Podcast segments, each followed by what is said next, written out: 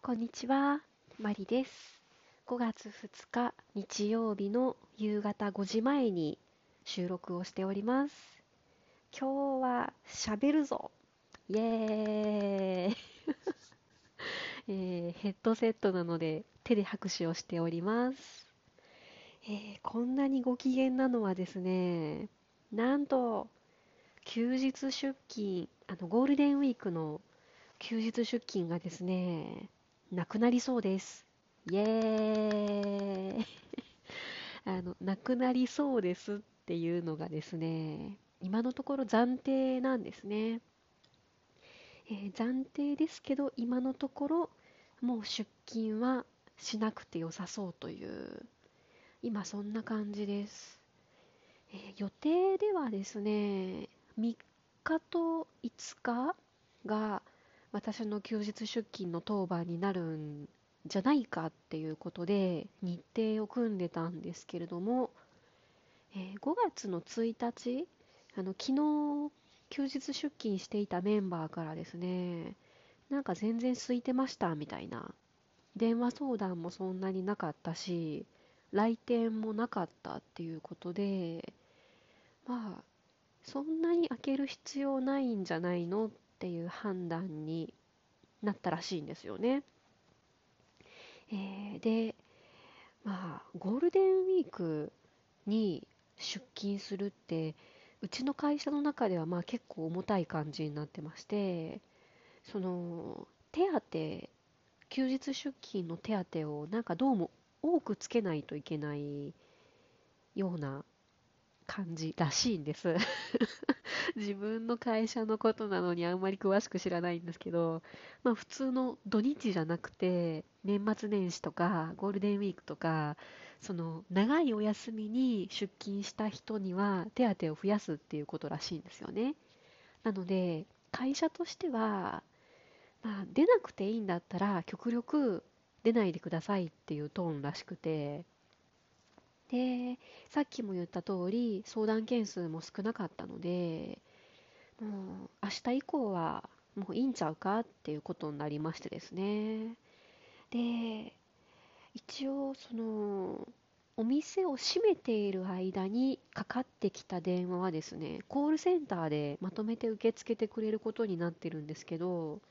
あんまりにも相談件数が増えるようだったら、誰かが犠牲になって。犠牲って。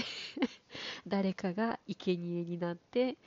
えー、休日出勤をするかもかもしれない。という可能性が一応残ってはいるんですけどね。まあ皆さん緊急事態宣言も出てるのでおとなしくしてるんですかね家で。うん。なので、えー、今日が5月2日であと3日、4日、5日の3日間まるまる私お休みになりそうです。よしめっちゃ嬉しい えー、スケジュールが決まるまではですね、バイオリンの練習も入れづらくて、その予約、あのスタジオの予約とかをどうしようかなと思って、まだ待ってたんですけど、どうやら出勤しなくて良さそうなので、バイオリンの予約も入れて、遊びのスケジュールを組もうと思います。いや、遊びのスケジュールって別にそんな出歩くやつじゃないですよ。あの、家で、その、見ようと思ってた DVD を見るとか ああ、でもバイオリンの練習に行くときは、唯一外出する時ですかね。いや、でもそれぐらいにする予定です。あ、でも、あそこ行きたいな。あのー、えー、名前出していいのかな。み子組のお姉様。あのひまちょろさん？ひまわりさんがですね、今日、み子組の、えー、森口市のつくしさん和菓子店のつくしさんのところにですね、行かれてたんですね。で、聖地巡礼って書いてあったんですけど、そのお団子がめっちゃ美味しそうで もうね、ジュゲンさんの応援とは名ばかりで、食い気ですよね、食い気。みたらし団子がめっちゃ美味しそうで、食べに行きたいなと思って。で、今日はもう夕方なのでちょっと難しいかなと思うんですけど、えー、345のどこかで、え、ちょっと遊びに行けたらいいかなと思ってみています。いや本当はねその大阪の感染者数が1000人超えたりしなければ今頃は広島の実家に帰ってゆっくり家族と過ごしていたはずなんですけどね。年末年始と同じく実家に帰るのが難しくなってしまったのでもう大阪に残って、うん、仕方なく仕方なく仕方なくバイオリンの練習しかすることがないので えー、効果音があったらブーですよね。もう散々バイオリンの練習ができてすごい幸せなわけなんですけどただねちょっと天気悪いですよね今回のゴールデンウィーク昨日も今日も雨が降っていて昨日は特に雷雨でしたよねいや、私昨日、バイオリン漬けの一日だったんですよ。朝練に行って、で、お昼からはレッスンも受けて、で、その、レッスンを受けた後にですね、いつもお世話になっている楽器店の方から、あの、おすすめのレッスン室を教えてもらったんですよね。で、私がその、レンタルスタジオというか、スタジオを借りて練習しに行く場所といえばそのうちの近くのバイオリン工房の思想室が、まあ、一番使い勝手がいいのでそこが一番多いのとあとは梅田に出ていくとしたらあのー、今は閉まっちゃってるんですけどねそのグランフロント大阪さんの島村楽器さんのレンタルスペースとか、え、もともと通っていた音楽教室 EYS さんのそのレッスンで使っていない時間帯に時間貸しで借りれるようになっているのでそれで借りるか大体その3箇所だったんですけどね。その今回新しく教えていただいたのが大阪駅前第3ビル。あの駅前に第1ビル、第2ビル、第3ビル、第4ビルって4つ、なんか細々とした事務所とかあのお店が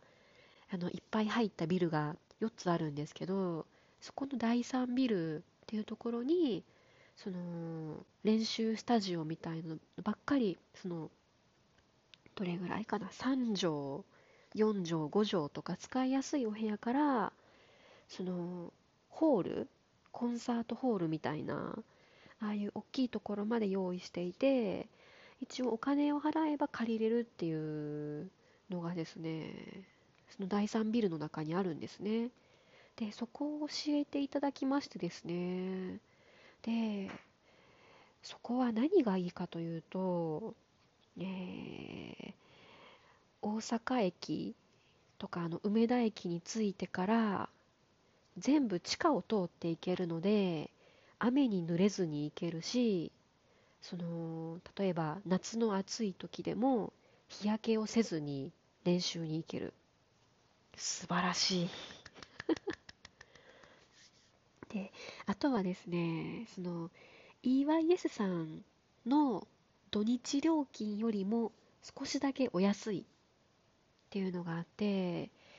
まあ、そこをちょっとこのゴールデンウィークは早速使ってみようかなと思ってるんですね。で、まあ、そこを教えてもらったので昨日レッスンの後1時間練習して帰ったのとあと今日も実は行ってたんですよね。いやもうなんせね暇なんですよゴールデンウィークで仕事もなくてバイオリン弾きたくて。うーん。今日はですね朝から2時間朝練をした後ですねもう少し行きたいなと思って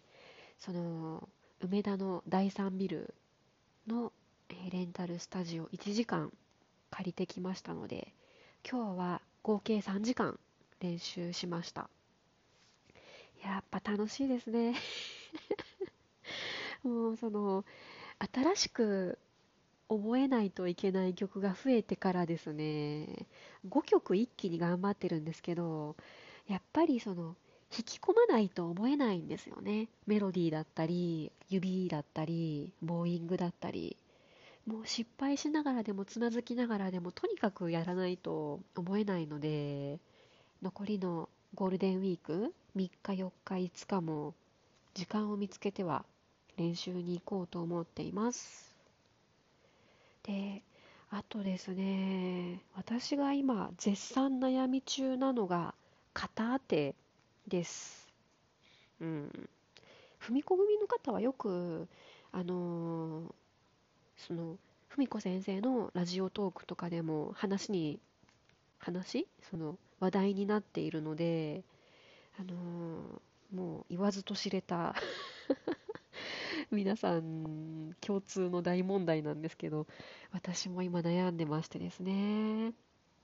そのリペアから戻ってきたバイオリンがですねなんかあの私の大好きなマッハ1のメープルコンフォートそのカーブのきつい方が合わなくてですね。今すごい絶賛悩み中なんですよね。でクンブラボーとか試してみたりあとはビバラムジカですかね。あれもちょっと角度を変えて試してみたりあとは文子組のお姉様からですねペディペディのエレガントですかね。あの黒いやつ。も貸してもらったことがあるのでそれも候補に入れてみたりしながら。うん。なかなかしっくりこなくてですね今悩んでいます。